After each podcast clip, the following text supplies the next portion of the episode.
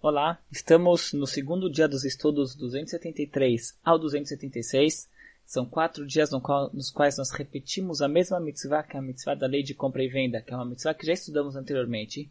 E, como, conforme explicamos ontem, o motivo que nós estamos repetindo é porque nesses dias nós estamos estudando a lei de como alguém adquire e se torna proprietário de algo que não tem dono, hefker, na linguagem da Allahá, ou no, da lei de presentes.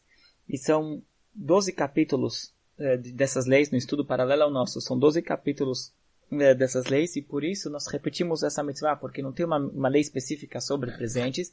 A questão é tornar-se proprietário. Isso aqui está incluso na mitzvah da compra e venda, que lá também a questão é de como a pessoa se torna proprietária.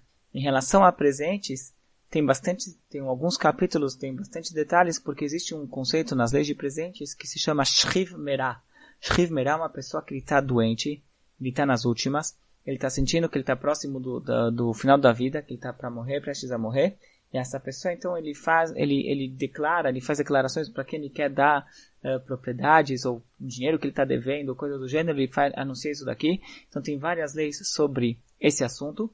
E por isso acaba levando alguns capítulos, mas não tem uma mitzvah sobre isso, por isso na contagem das mitzvot, que é o nosso livro, o livro das mitzvot, nós não temos uma mitzvah específica para esse assunto.